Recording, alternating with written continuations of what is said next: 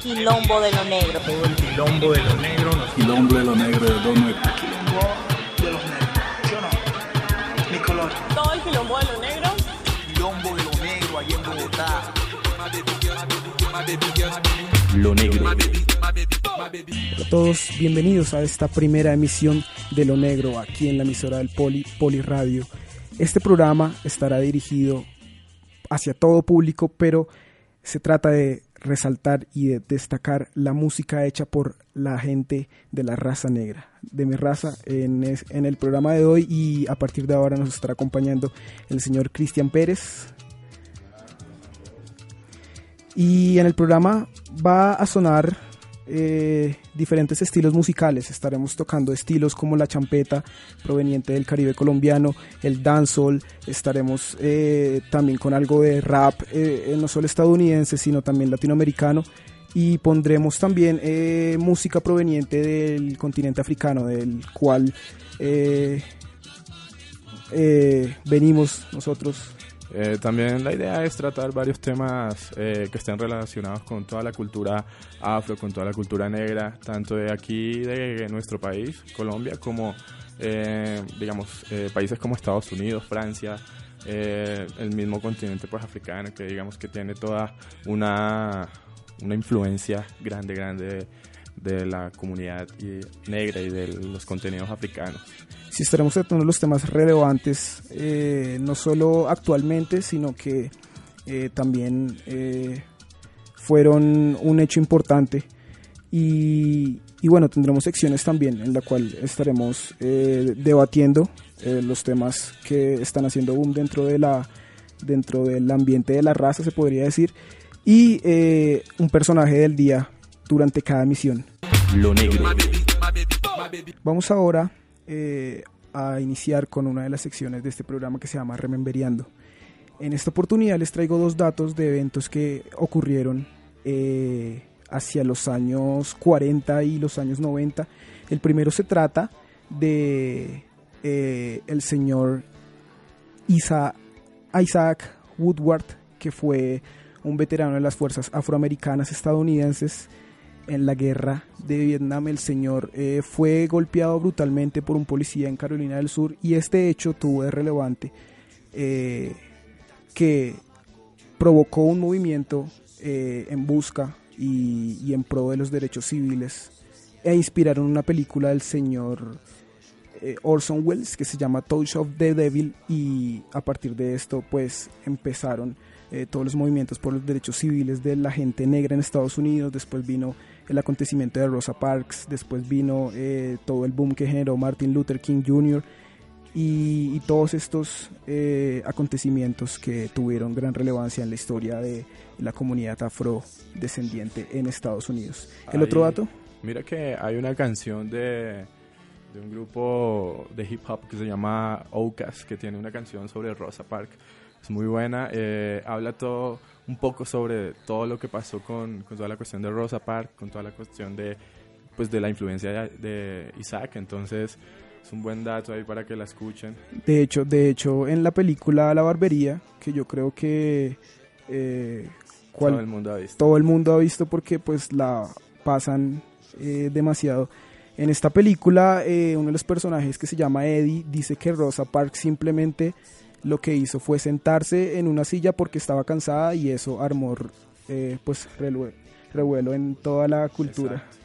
y por esto pues la encarcelaron y, y- y se armó todo el, el, el boom por los derechos civiles de los negros en Estados Unidos. El otro dato que les traigo el día de hoy es proviene de 1992 y es la creación de la primera constitución en Mongolia. Mongolia es un pueblo, eh, es una ciudad, es un país, perdón, africano que como Etiopía que fue eh, por, el, por el cual luchó Haile Selassie, que es considerado Dios dentro de la cultura Rastafari y por el cual fue a luchar eh, en la ONU, más exactamente en Nueva York, y dio un discurso impresionante que tienen como referente eh, varios de los que hacen parte de, de esta cultura Rastafari. Eh, y estos, eh, este señor luchó por los derechos civiles, por la constitución, no solo de Etiopía, sino de gran parte de, eh, del continente africano, que es considerado el origen. lo negro. Bueno, ahora eh, vamos a tocar un tema eh, para que debatamos un poco. Eh, un tema especial que está sucediendo ahorita, que está presentando en Estados Unidos. Es el caso del muchacho Trayvon Martin. Trayvon Martin fue un eh, joven afroamericano, fue porque pues eh, lo asesinaron en el año 2012. Eh, que bueno, fue, fue asesinado por un, por un señor llamado George Zimmer- Zimmerman, que él mismo se considera como un hispano, porque pues nació en Perú, aunque el padre es, Es de origen alemán. de origen alemán, el ¿cierto? padre. El caso es que en estos momentos en Estados Unidos se está planteando un gran debate en cuanto a una pelea que organizaron y fue eh, por cuestiones, fue una, algo que propuso el señor Zimmerman también, una pelea como de famosos. Eh, la idea era que él quería boxear simplemente con cualquier oponente que, que se postulara. En este caso, increíblemente, fueron 15 mil personas las que se postularon porque toda, bueno, en su gran mayoría la comunidad afroamericana está supremamente dolida y tocada con, con este tema por, por el asesinato de Trayvon Martin. Bueno, ahora como datos importantes para contextualizar, contextu- contextualizarlos a ustedes que eh, algunos, bueno, la gran mayoría no sabe más o menos quién fue Trayvon Martin y cómo sucedieron las cosas. Eh, resulta que Trayvon Martin vivía temporalmente en una comunidad que se llamaba Gated, que quedaba más exactamente, exactamente en Stanford, Florida. Él eh, iba a la escuela de bachillerato que se llamaba The Rated y quedaba en la comunidad de Twin Lakes. Tenía solo 17 años y eh, una noche salió, creo que era de una reunión, Sí, salía, salía de una reunión y estaba pasando por un, bueno, por un barrio donde el señor Gated, Zimmerman- que era donde era coordinador de vigilancia el señor George Zimmerman, que además eh, fue criado en una familia eh, completamente católica, estudió en un colegio eh, católico, pero eh, bueno, su mamá, eh, su madre era de origen peruana y su abuelo era afrodescendiente. Entonces, ahí, ahí está la, el punto de... El hecho también particular en esta situación fue que el señor Zimmerman eh, mató, pues, según él lo dice, eh, como de manera, pues, como protegiéndose personalmente, ¿no? fue en defensa En propia. defensa propia Y- porque, pues, digamos, este, este niño, bueno, Trayvon iba pasando por el barrio, él era un vigilante comunitario, por así decirlo. Entonces, eh, todavía la verdad no es muy claro si de pronto Trayvon le iba a hacer algo o por qué actuó así el señor Zimmerman. El caso es que mm, en Estados Unidos, pues, la corte lo declaró como inocente y, pues, esto fue lo que alborotó digamos, en gran parte a toda la comunidad Lo que sucedió fue que Zimmerman declaró que Trayvon Martin lo había atacado y debido a esto, pues él en defensa propia eh, le dio un tiro.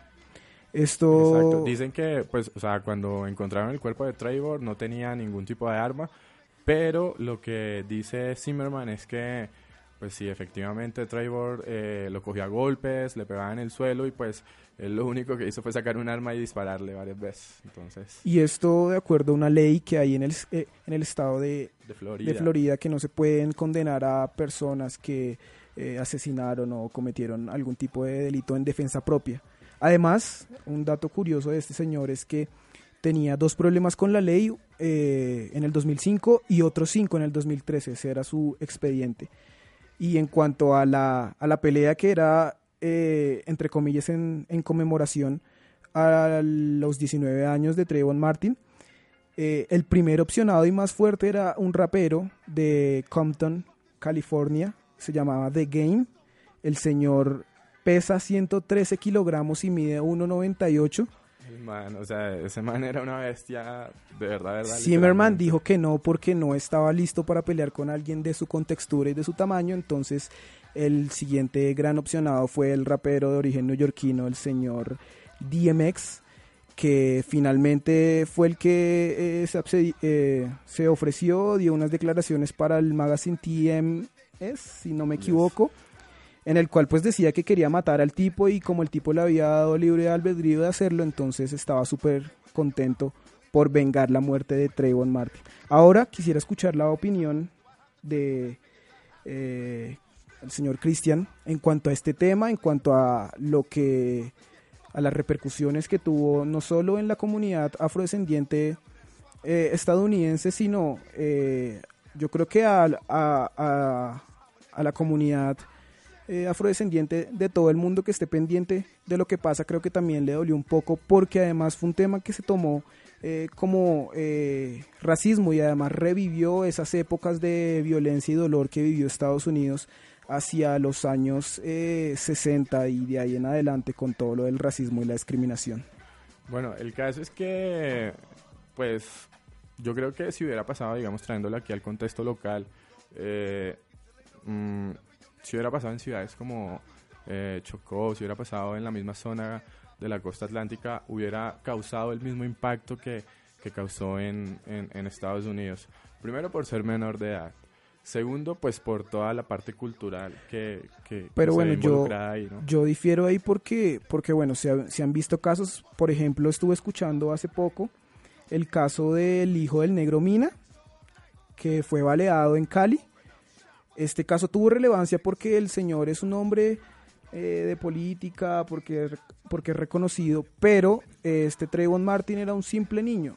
Lo que causó revuelo fue que, bueno, se dio en Estados Unidos, revivió todo el problema este, pero aquí si hubiera sido en el Chocó, tal vez la cosa hubiera sido diferente porque, pues... Eh, sencillamente yo creo que se hubieran tomado, pues, como algo muy personal, hubiera pasado algo de de cobrarse venganza por sí propia, una comunidad o algo así haría cosas, eh, pues no sé, para, para, para perjudicar a esta persona, ¿no? Pero no tanto, pues no tomaría un contexto tanto como nacional. Es que en este caso es toda la comunidad afroamericana en contra de lo que hizo el señor Zimmerman. Entonces es algo que tiene como polarizado al país en estos momentos. Artistas como Jay-Z, artistas como, como Jones, el mismo presidente Obama han dado algunas palabras, pues, como apoyando también esta parte de, bueno, de la represalia y todo lo que, lo que ha pensado la, la comunidad afroamericana. Pero, pues, o sea, digamos que el impacto como tal, eh, aparte de lo que pasó, también se ve reflejado muy en la bobada, porque yo creo que es una bobada lo que hizo el señor Zimmerman con lo de la pelea, ¿no? O sea, ofrecerse para, para, para una pelea de boxeo no sé qué le pasa a ese man, la verdad. Yo creo que el tipo quiere dinero en su, en su bolsillo. Y pues, por ejemplo, la pelea fue cancelada el día sábado. Y el señor eh, empresario que se llama eh, Damon Fieldman, que es el, él fue el organizador de la, de la pelea, él dijo que sencillamente la cancelaba porque no le interesaba llenarse de dinero, que le parecía muy malo lo que había hecho el señor eh, Zimmerman eh, Damon Fieldman es, es, es blanco, ¿sí? O sea, él no es afroamericano, pero pues comparte muchas, digamos que, ideas dentro de esta situación específica de Trayvon La pelea también se canceló porque se abrió un movimiento, un movimiento apoyando, irónicamente, al señor eh, George Zimmerman. y eh, el organizador del evento recibió varias amenazas de muerte. Eh, de muerte en cuanto a todo este tema que pues ya estaba haciendo eh, bastante revuelo en, en, Estados Unidos y yo creo que era un gran también. porque este señor Damon Fieldman se encarga de generar peleas de boxeo pero entre, entre como famosos, como entre estrellas importantes, gente importante eh, de la televisión, de películas, en todo en el ámbito musical en Estados Unidos. Entonces ya estaba cogiendo y tomando una acogida eh, bastante grande, tanto así que pues raperos como eh, el mismo Kanye West, eh, 50 Cent, en este caso The Game, que fue el primer, la primera persona que escogieron para pelear, pues estaban muy involucrados. Decían al mismo tiempo que, eh, por ejemplo, eh, el señor DMX llegó a decir que él quería romper cualquier regla que tuviera el boxeo nada más, para nada más en esos tres rounds darle su merecido a Zimmerman. Sí, estaba bastante no le importaba romper o acabar con ese tipo de, de reglas. Entonces, si es un hecho bien importante, pues ya se canceló, tomó su relevancia. No creo que se vaya a volver a como activar este caso esta cuestión de, de la pelea que, que, que propuso el señor Zimmerman. Y ojalá ya quede atrás porque fue un hecho, bueno, que causó un impacto fuerte dentro de la dentro de la comunidad afroamericana, pero pero yo creo que eh, ya son cosas que no olvidar, sino que se deben dejar atrás y no armar escándalo por por algo que fue doloroso en su momento, sigue siendo doloroso para mucha gente eh, no solo en Estados Unidos, sino a nivel internacional, pero pues que tampoco se puede armar show. Ahora yo quiero escuchar la opinión de el señor Samuel en cuanto al tema se refiere, eh, un agente externo, digámoslo así, eh, de acuerdo a lo que he escuchado, ¿qué tienes para decirnos, Samuel? Eh, poniéndolo en el contexto local, como se habló en algún momento, en ese país no hubiera pasado absolutamente nada. Aquí tenemos el, el- el olvido sin perdón. Simplemente olvidamos. En Estados Unidos tuvo una trascendencia muy fuerte eh, y se vuelve de relevancia mundial por eh, el tema mediático. Fue menor de edad. Hubiera sido un blanco uno, o una persona de color, un negro, no hubiera pasado nada. Seguía el contexto de ser un menor de edad.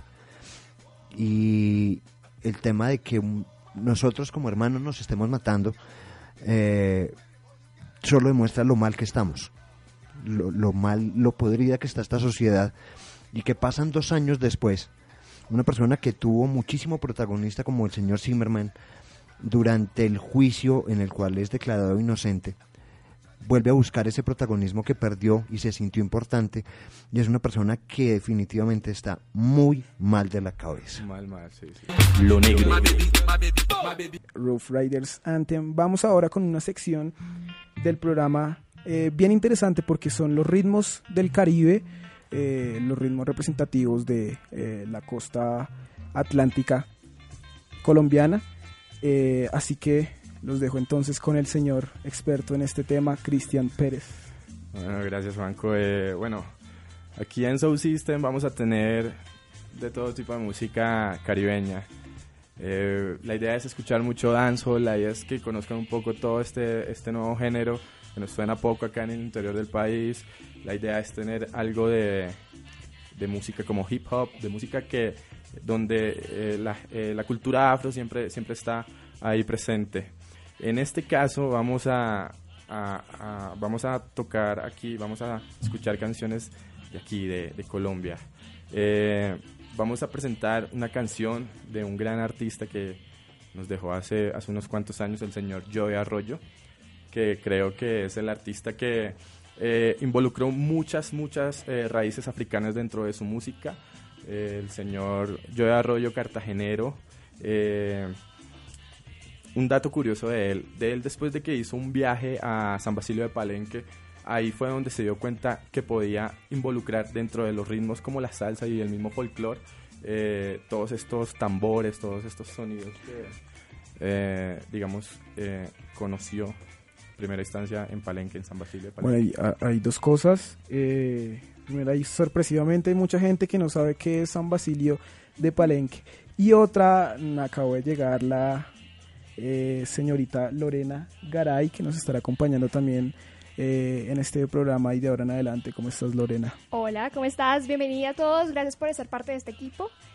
Eh, tengo un tema más adelante que le voy a explicar. Para todos los que están conectados, un saludo gigante. Soy Lorena Garay, los estaré acompañando de aquí. Bueno, ahora San Basilio de Palenque fue, pues, fue uno de los, el primer pueblo libre esclavo de Latinoamérica. Eh, hay una historia bien interesante acerca de eso, porque eh, a este lugar, que de hecho queda a contados Queda más o menos como a 30. dos horas y media de la ciudad de Cartagena. Allí llegaron los primeros esclavos libres que se lograron escapar de sus, eh, de sus amos, por así decirlo.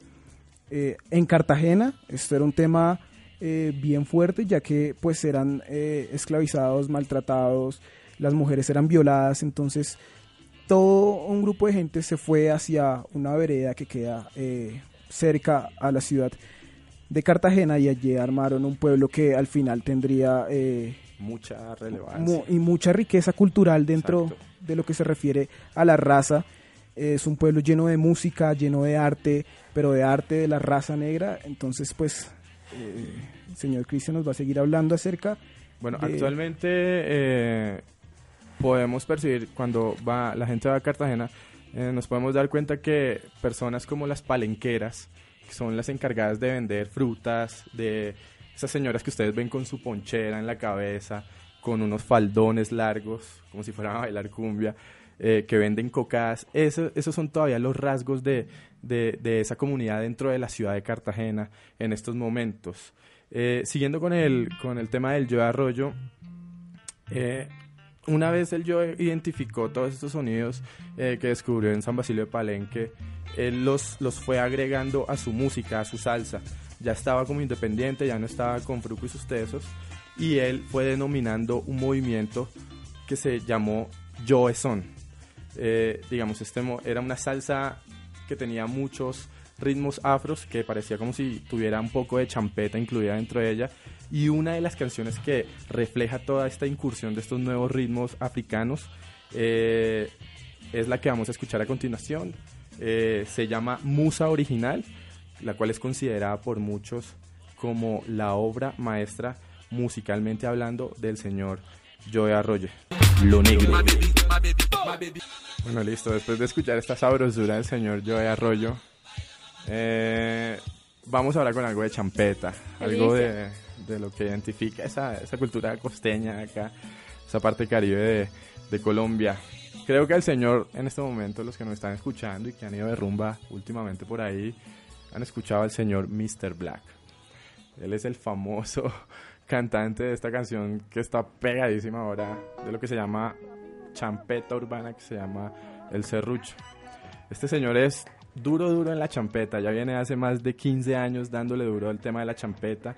La champeta es, fue un, un surgimiento cultural muy importante que tomó, o sea, la base de la champeta son las raíces eh, de la música africana, como es conocida la champeta africana. Bueno, yo quiero saber si Lorena conoce al señor Mr. Black. No. ¿Has bailado el serrucho nunca? Ah, no, bailado? claro que sí. Ah, sí, lo he escuchado, por supuesto.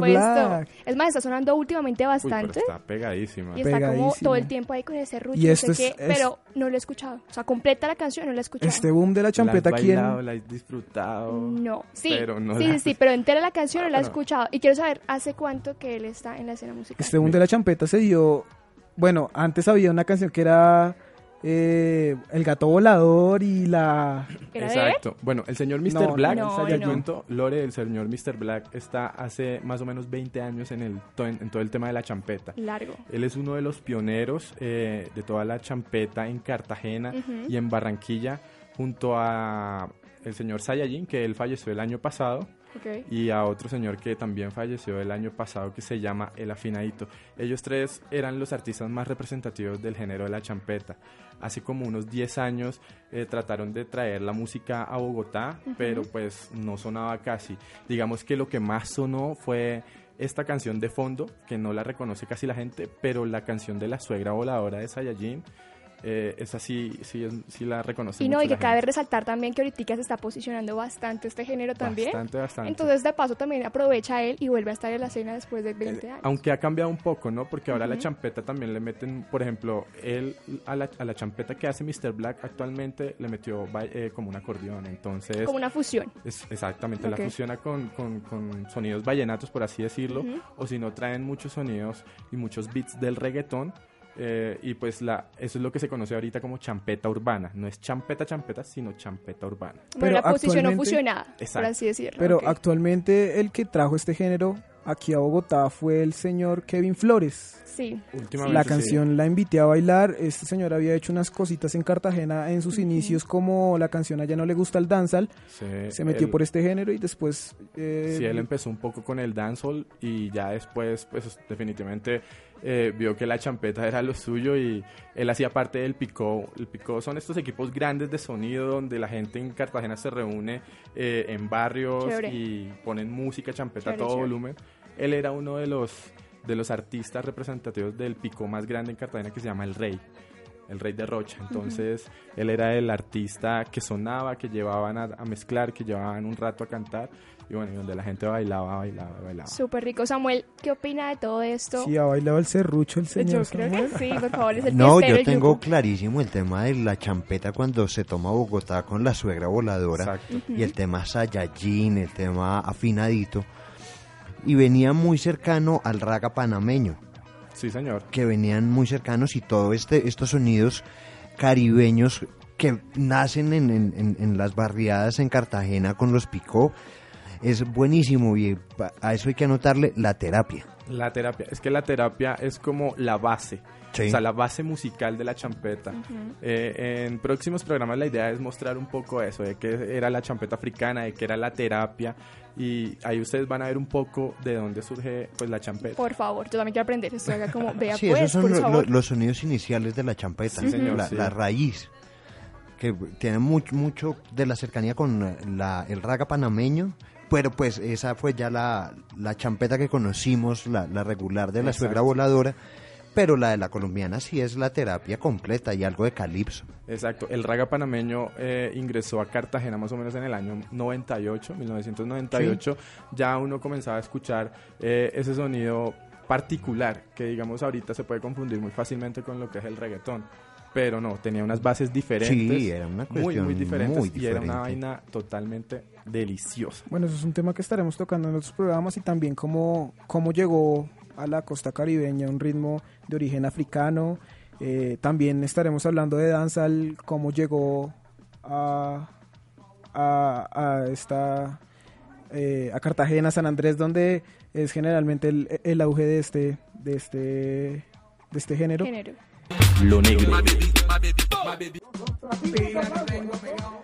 Bueno, y esto fue todo en esta primera emisión de Lo Negro. Eh, recuerden que estaremos aquí en la emisora del Poli Poli Radio eh, todos los miércoles a partir de las 6 de la tarde. En esta oportunidad y espero que eh, de ahora en adelante nos estuvo acompañando el señor Cristian Pérez. Uh, Vale, con gusto estaré acá todos los miércoles. ¿Cómo te puede encontrar la gente en Twitter? Cris con TH al final, Pérez, arroba Cris Pérez. Y estuvimos con la señorita Lorena que se perdió parte del programa porque llegó un Tremendo. poco tarde. tú vieras cómo está Las Bogotá estrellas abajo. siempre llegan tarde. Gracias, gracias. Pero la verdad la pasé increíble. Un saludo gigante a todas las personas que nos están sintonizando y por supuesto que sigan pendientes de lo negro. Eh, Juanco tiene demasiados temas a nivel musical e histórico de, de esta parte. Y bueno, realmente fue muy chévere pasarla con ustedes. Un beso gigante a todos. Y bueno, también los espero en el programa junto a Juanco todos los lunes de 4 a 5 en Culturama para que estén pendientes, arroba tu Culturama, para que nos sigan. Bueno, esta es como la toma 53.000. Esto es un podcast originario de Flow Colombia. Te invitamos a que escuches todos nuestros proyectos en tu plataforma de streaming favorita y nos sigas en nuestras diferentes redes sociales. Flow Colombia.